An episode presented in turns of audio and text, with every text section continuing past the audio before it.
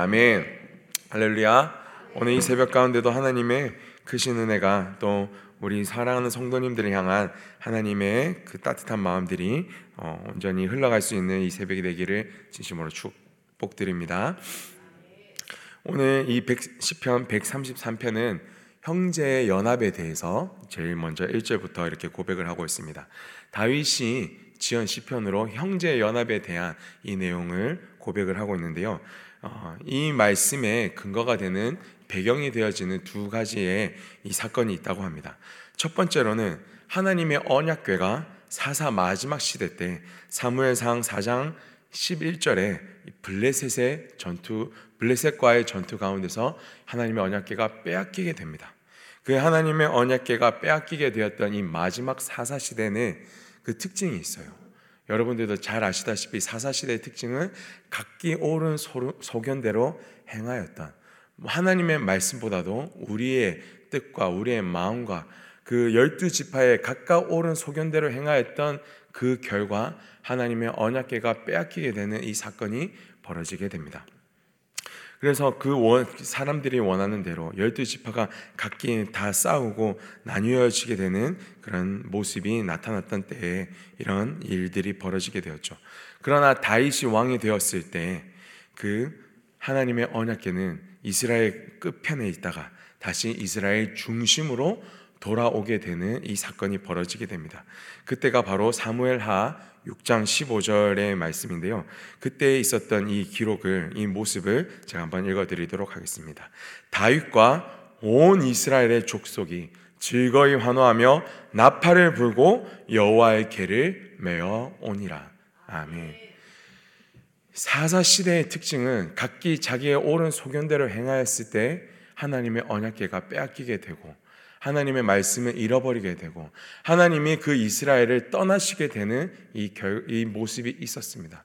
그러나 그, 그 모습 가운데서 다시 한 번 더 하나님께로 돌아 나오고자 했던 이 다윗의 이 모습과 이 다윗의 행동으로 말미암아서 다시 하나님께로 돌아오게 되었을 때 하나님의 언약궤가 이스라엘 중심부로 돌아오게 되었을 때 어떻게 되었다고요? 온 이스라엘의 족속이 환호하며 즐거이 기뻐 소리치며 나팔을 불며 하나님을 찬양하게 되었습니다. 이 이야기는 다윗의 다윗이 왕이 되었을 때 가장 먼저 경험하였던 어, 형제가 연합하게 될 때 하나님의 임재가 이스라엘 가운데 회복되어지게 되었던 그 사건을 어, 이야기하고 있습니다. 그렇기 때문에 다윗은 사사 시대의 이 시간도 알고 다시 왕이 되었을 때 우리가 하나님의 언약계로 중심으로 다시 모였을 때 하나님께서 하나의 연합됨을 허락하여 주시는 이렇게 하나로 합하여지는 이런 경험을 하게 되었던 이 사건 이것이 바로 오늘 첫 번째로 시편 133편을 작성하게 되었던 이 배경이라고 성경학자들은 이야기하고 있습니다. 두 번째로 다윗이 형제 연합을 경험하게 되었던 사건이 있는데요. 그것은 바로 어, 다윗의 가정에 대한 이 사건입니다. 다윗이 처음 사무엘에게 기름 그 가정 가운데 하나님께서 기름 부을 자가 있다라고 했던 이 사건이 있었습니다. 그때 다윗은 그 사무엘이 그 가정 가운데 임하였을 때 다윗은 그 자리에 처음부터는 없었습니다. 제일 먼저 형부터 불러짐을 받았고 여섯째 형까지 그 가정 가운데 다 있었지만 일곱째였던 다윗은요 저기 멀리 혼자 양을 치는 목동으로서 가족에게 소외받고 가족의 멤버로 구성원으로서 인정받지 못하였던 그 때가 있었습니다. 기름 부음을 받고 나서도 다윗은요 어, 다 골리앗과의 전투 가운데 그렇게 나갔을 때 그 상황 가운데에서도 형들은 다윗을 무시하고 소외하고 업신여기는 그런 일들이 있었습니다. 다윗은요 그 가정 가운데서 사랑받았던 자가 아니었어요. 결코 환영받았던 자가 아니었고 늘 소외받고 꾸지람 받고 외면당하였던 그 다윗이었습니다. 그 다윗이 골리앗과의 전투에서 승리를 하고 났었을 때에도 형들과 이 가족과의 관계에 대해서는 성경은 그렇게 다루고 있지 않습니다. 그리고 나서 가장 큰 사건이 터졌을 때 다윗이 그렇게 승승장구하면서 하나님의 축복을 받게 되니까 그때 당시에 왕이었던 사울 왕이 정말 시기 질투하여 그리고 악령에게 씌어서 다윗을 죽이고자 하였을 때 그때에도 형제들은 아무런 도움과 아무런 그 보호를 하여 주고 있지 않습니다. 오직 그 사울의 아들 다윗의 친구였던 요나단만이 그를 도와주었다라고 성경은 기록하고 있습니다. 그렇게 힘들고 외롭고 소외받았던 다윗은요, 그 가정 가운데 버림받았다라고 생각했던 다윗은요, 목숨을 구하기 위해 사랑하는 아내까지도 내버려 두고 모든 재산까지도 다 내버려 두고 혼자 도망치는 그 멀리 저 광야 가운데로 떠났을 때 그때 또 한 가지의 경험이 또 일어나게 되는데요. 바로 사무엘상 22장 1절 말씀에 이렇게 기록이 되어져 있습니다. 어, 그 다울이 아, 다윗이 그렇게 도망을 갔었을 때 형제와 아버지의 온 집이 다윗의 형제와 아버지의 온 집이 그 소식을 듣고 그리로 내려가 그에게 이르렀다라고 성경은 기록하고 있습니다. 다윗의 형제와 아버지의 온 집이 이제 다윗이 죽게 되었을 때 혼자 그 모든 것을 내버려 두고 도망치게 되고 아무런 소망이 없는 그곳 가운데 있었을 때 이제 그때서야 무슨 이유에서인지는 아무런 성경은 설명과 기록은 되어 있지 않습니다. 그러나 중요한 것은 그때에는 다윗에게 그 온 형제와 그 집이 집안이 내려가서 그와 함께 이제 거하게 되었다라고 사무엘상 22장 1절에 이렇게 기록을 하고 있습니다. 그곳을 어떤 지역이라고 이야기하냐면 이제 아둘람이라고 이야기합니다. 그곳에서 다윗은요 다윗 자신의 가정이 자신의 형제와의 온전한 연합이 이루어지게 되었음을 고백을 하고 있습니다. 어떤 이유에서 이 가정이 내려앉지는 아무런 설명도 나와 있지는 않지만 한 가지 알 수 있는 것은 그로 인해서 그 행동의 결과로 인해서 다윗은요 그 절망스러웠던 상황 가운데서도 끝까지 자신의 생명을 유지할 수 있었고 믿음을 잃지 아니할 수 있었고 다시 일어날 수 있었고 왕으로까지 회복되어질 수 있게 되었습니다.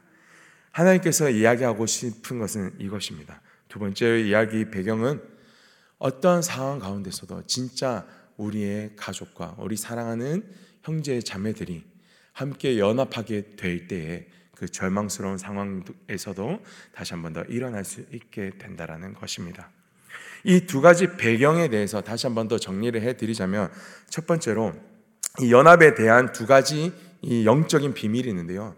첫 번째로는요, 바로 내 중심으로 각기 옳은 소견대로 행하였을 때에는 하나님이 그곳에 함께 계시지, 계시지가 쉽지 않다, 어렵다라는 것입니다. 그러나 하나님의 임재가 있고 하나님께서 온전히 주임 되시는 그때에 하나님의 사랑이 온전히 임하는 그 모임 가운데서는요, 어, 그 나뉘어졌던 수만 갈래로 나뉘어졌던 그 마음들이 다시 하나로 모일 수 있게 된다라는 것입니다.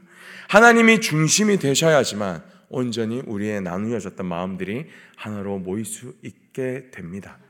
두 번째로 하나님께서 진정으로 하나로 모이게 되어지게 허락하여 주실 때 우리가 진정으로 하나가 되어질 때 하나님께서는 절망 가운데서도 다시 한 번 더 새로운 희망을 꿈꾸게 하시고 새로운 회복을 허락하여 주신다라는 것입니다. 오늘 성경 시편 133편은 하나님께서 이 다윗을 통해 이 경험을 통해 하나됨의 이 축복에 대해서 이야기하고 있는 것입니다. 다윗이 이 하나됨을 경험했던 이를 통해서 일어났던 변화가 이제 2절과 3절을 통해서 나타나게 됩니다. 우리 2절 말씀 다 함께 읽어 보도록 하겠습니다. 시작. 머리에 있는 보배로운 기름이 수염 곧 아론의 수염에 흘러서 그의 옷깃까지 내린 같고 아멘. 이제 머리에 기름이 부어진다라고 이야기합니다. 근데 그 기름이 수염 곧 누구의 수염이라고요? 아론의 수염에 흘러내려서 그의 옷깃까지 흘러내린 같다고. 기름 부으심이 머리를부터 수염을 흘러 타고 흘러서 우리의 모든 옷깃을 적셔 흘러내리는 것처럼 온 기름 부으심이 가득하게 된다라는 고 성경은 기록을 하고 있습니다. 아론이 누구입니까? 바로 대제사장입니다. 레위기 8장 말씀에 아론이 이제 기름 부으심을 받는 장면이 나옵니다. 아론이 언제 기름을 부음을 받습니까? 대제사장으로서 이제 예배를 섬기는 자가 되었을 때 그 기름을 부음을 받고 온전한 예배를 섬기는 자가 됩니다. 그리고 그 기름을 부음이 머리끝부터 수염을 타고 올라 온 옷을 적셔 나르는 것과 같이 충만하고 풍성한 기름 부으심이 있게 되어지게 된다라고 이야기합니다. 그것은 바로 무엇이었냐면 다윗이 아무런 소망이 없고 모든 것을 다 내버려 두고 목숨만을 구하면서 나아갔던 그곳 가운데 절망만이 가득했던 그곳 가운데 하나됨의 희망이 있어지자 형제가 하나 되어서 연합하게 되어지자 그곳에서 온전히 올려드리는 작은 예배일지라도 그곳에서 하나님의 기름 부으심이 가득하게 되었습니다. 머리끝부터 모든 수염을 흘러 옷깃까지 흘러 넘치게 되는 그 기름 부음이 가득한 예배로 임재하게 되었다라는 것입니다. 하나님께서 이야기하시는 첫 번째 축복은 하나님께서 허락하시는 첫 번째 이 다윗을 향한 변화의 사건은 예배의 변화였습니다. 하나님께서 그 형제가 연합하였을 때 갈라졌던 그 형제가 다시 한 번 더 연합되어져서 한 마음으로 드려지는 그 예배가 온전히 이루어질 때 하나님께서는 그곳에 임재하시게 됩니다. 하나님은 그 예배를 기뻐 받으시게 됩니다.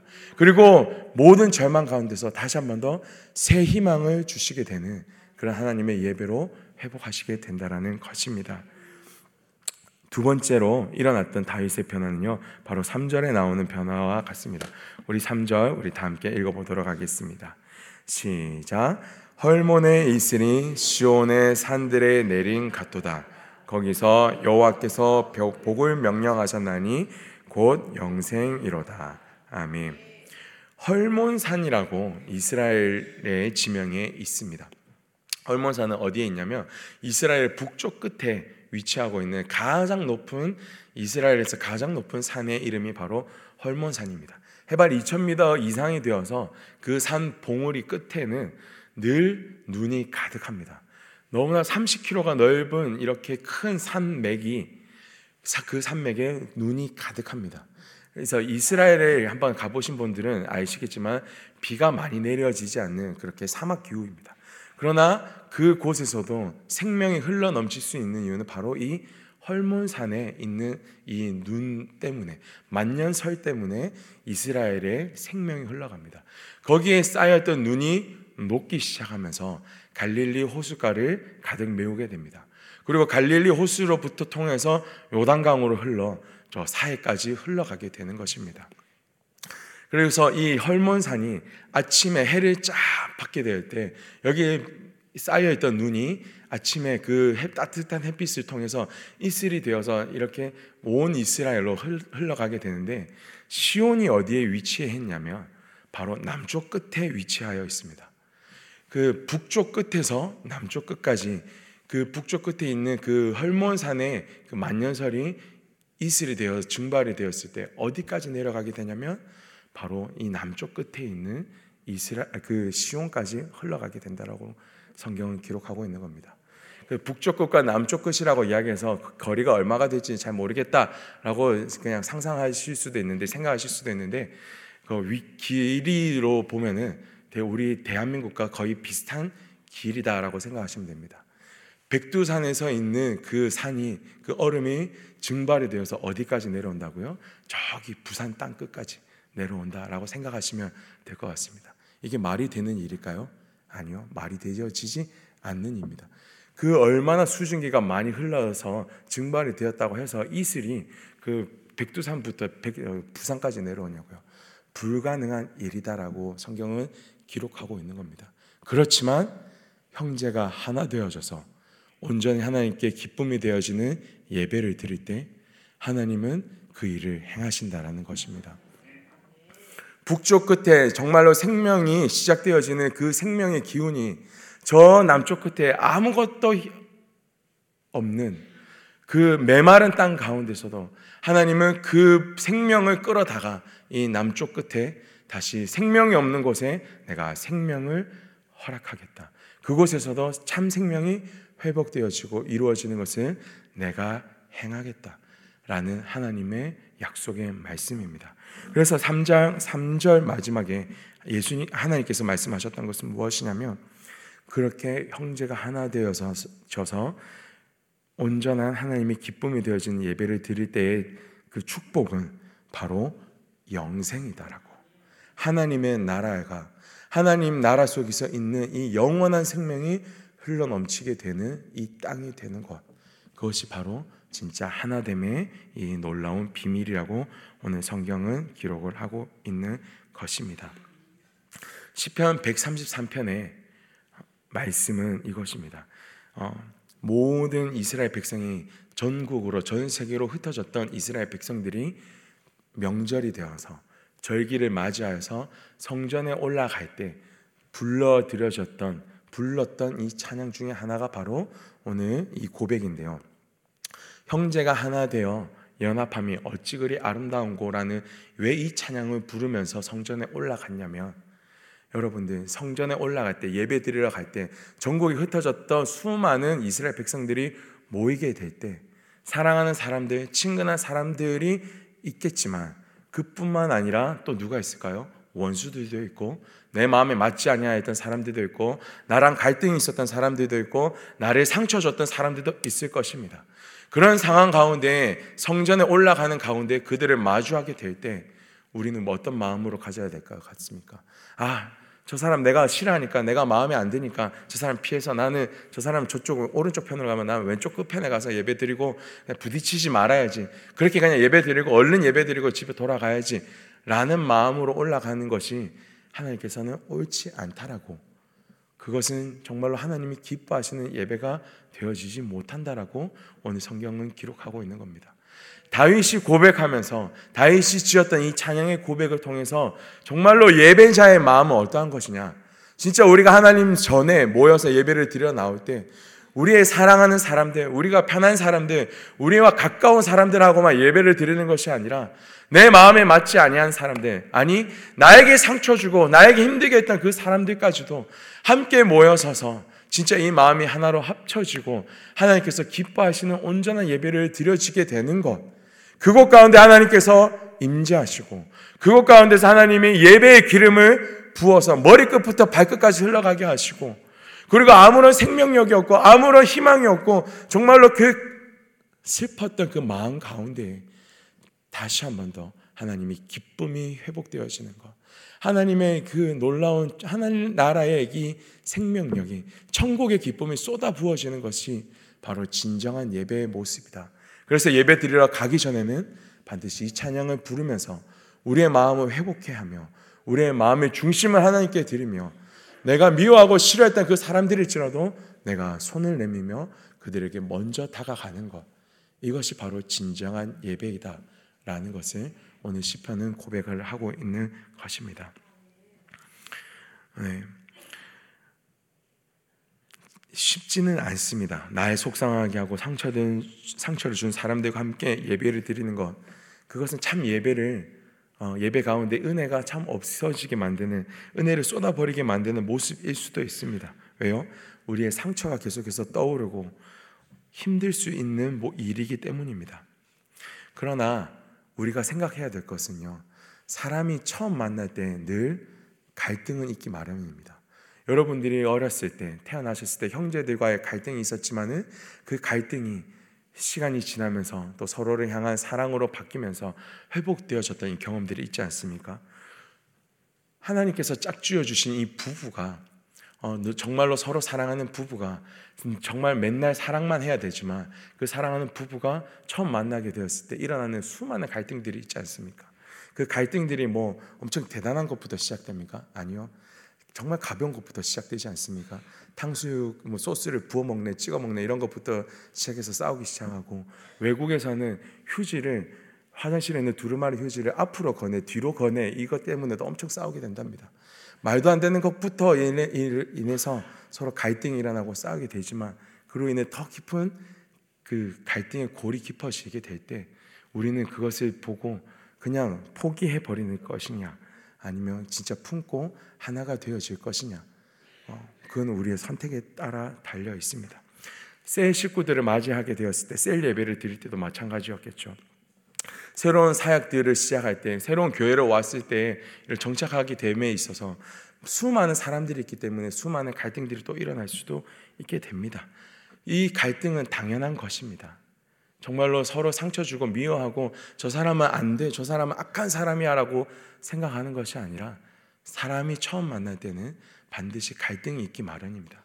하지만 그 갈등을 하나님께서는 해결할 수 있고 그 갈등을 뛰어넘을 때, 그 갈등을 뛰어넘고 이 사람과 함께 하나가 되었을 때 하나님은 그곳 가운데 역사하시고 그곳 그 예배를 기뻐 받으시고 정말로 하나님께서 그곳에 천국의 기쁨을 부어 주신다라고 오늘 시편을 통해 하나님께서는 말씀하고 계십니다. 우리가 그래서 기도해야 될 것은 이것입니다. 첫 번째로는요. 우리 마음 가운데에는요.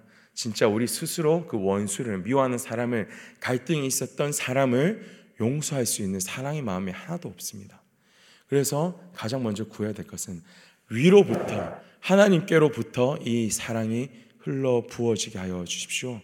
우리의 힘으로 노력하였을 때는 우리는 스스로 다 열두 지파로 나누어졌던 그런 사사 시대와 같은 모습일 수밖에 없지만 하나님께서 이 모임 가운데 하나님께서 정말로 역사하여 주신다면 하나님 우리의 마음이 다시 하나로 모여질 수 있습니다. 하나님께서 부어 주시는 사랑이라면 다시 한 번 더 이 모든 갈등이 해결되어질 수 있습니다. 하나님 우리 가운데 사랑을 부어 주십시오. 하나님 우리의 마음을 주장하여 주시옵소서. 하나님 우리의 이 모든 이 갈등을 해결할 수 있도록 함께하여 주시옵소서. 첫 번째로 우리가 그렇게 기도를 해야 될 것입니다. 두 번째로는 정말로 하나님 하나님께서 부어 주시는 그 사랑으로 제가 오늘 우리의 마음을 힘들게 했던 그 사람을 용서할 수 있도록 제가 먼저 손을 내밀도록 하겠습니다. 하나님, 이 형제들이, 다윗의 형제들이 어떠한 연유인지는 모르겠지만 다윗에게 다가갔던 그 모습을 통해 다윗을 회복시키고 다윗을 통해 그 놀라운 하나님의 나라를 형성하고 완성해 나갔던 것처럼 오늘 저도 하나님의 뜻에 순종하며 저도 먼저 손을 내미겠습니다. 하나님의 나라를 완성되어지는 그런 놀라운 역사를 일으켜 주시옵소서. 그렇게 우리의 삶을 변화시켜 주시옵소서. 오늘 이 두 가지의 기도 제목을 가지고 하나님께로 나갈 수 있는 그런 우리 사랑하는 성도님들 되기를 진심으로 축복드립니다. 우리 이 시간 함께 같이 그래서 아까 말씀드렸던 이 두 가지 기도 제목으로 함께 기도하며 나가기를 소망합니다. 하나님 우리 가운데 하나님의 사랑을 부어 주시옵소서. 그리고 우리도 하나님의 마음을 가지고 온전히 하나 되어질 수 있는 연합함을 위하여 우리가 먼저 손 내밀 수 있게 하여 주시옵소서. 우리 이렇게 다 함께 기도하며 나가겠습니다. 아버지 하나님, 오늘 이 세상 가운데 하나님의 사랑이 무엇인지, 하나님의 마음이 무엇인지 알려주시고, 하나님의 뜻이 무엇인지 우리에게 보여주셨습니다. 주님, 그 일이 우리 힘으로 감당하기에는 참으로 쉽지 않고 어렵습니다. 그렇지만 하나님께서 간절히 원하시는 것은 이것입니다. 나의 예배를 드리러 오는 자마다 나에게 예배를 드리는 모든 자는 정말로 형제가 연합할 수 있는 그런 기쁨의 예배를 드렸으면 좋겠다. 수많이 나뉘어졌던 이 마음 가운데 다시 한 번 더 하나님이 중심이 되어 주시고 하나님께서 그 곳 가운데 임재하여 주셔서 하나님의 사랑이 흘러가게 하여 주셔서 하나님의 임재가 가득 흘러 넘치게 하여 주셔서 그 모든 예배의 기름 부으심이 회복되어지며 모든 위에는 상한 마음들이 회복되어지며 하나님 우리의 상한 마음들을 향하여 손을 내밀 수 있는 그런 일들이 일어나게 하여 주시옵소서. 다윗에게 그 놀라운 경험을 통하여서 다윗의 삶을 회복시켜 주시고 다윗에게 하나님의 나라의 이 천국의 기쁨을 생명의 허락을 아버지 하나님이 허락하셨던 것처럼 주님 우리의 삶 가운데서도 다시 한번 더 그 기쁨을 회복시켜 주시옵소서. 예배를 회복시켜 주시옵소서. 하나님의 나라가 완성되어지고 천국의 기쁨이 흘러넘치며 새 생명이 흘러갈 수 있는 이런 놀라운 역사들이 일어날 수 있는 그런 우리 제자광성교회가 되어지게 하여 주시옵소서. 아버지 하나님 앞에 온전히 우리의 마음을 드리고 나가오니 하나님께서 기뻐하게 하여 주시옵소서. 하나님 앞에 진심과 신령과 진정으로 예배를 드려지기 위하여 나온 하나님 저희들 가운데 하나님 하나님께서 기뻐하시는 예배 하나님께서 주인 되어 주시는 예배, 하나님께서 기름 부어 주시는 예배를 경험하게 하여 주시옵소서. 우리의 힘으로는 이 모든 일들을 이루어 낼 수가 없습니다. 하나님께서 부어 주시는 사랑으로 말미암아 우리도 사랑하며 원수에게도 우리를 상처 준 사람들에게도 손을 내밀며 온전한 하나님의 나라를 완성하며 나갈 수 있는 그런 놀라운 역사가 오늘 우리 삶 가운데 오늘 이렇게 하나님 앞에 예배 드리러 나온 우리 사랑하는 모든 성도님들의 이 삶 가운데 이루어지게 하여 주시옵소서. 감사를 드려며 우리 주 예수 그리스도의 이름으로 기도드리옵나이다. 아멘. 주여, 주여, 주여.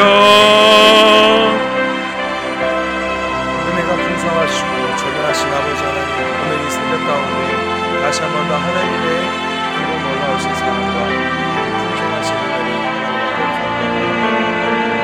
참된 예배를 경험하게 하여 주시옵소서. 하나님의 깨달아 알수 있게 하여 주시옵소서. 하나님의 성령이 우리 가운데 흘러넘치는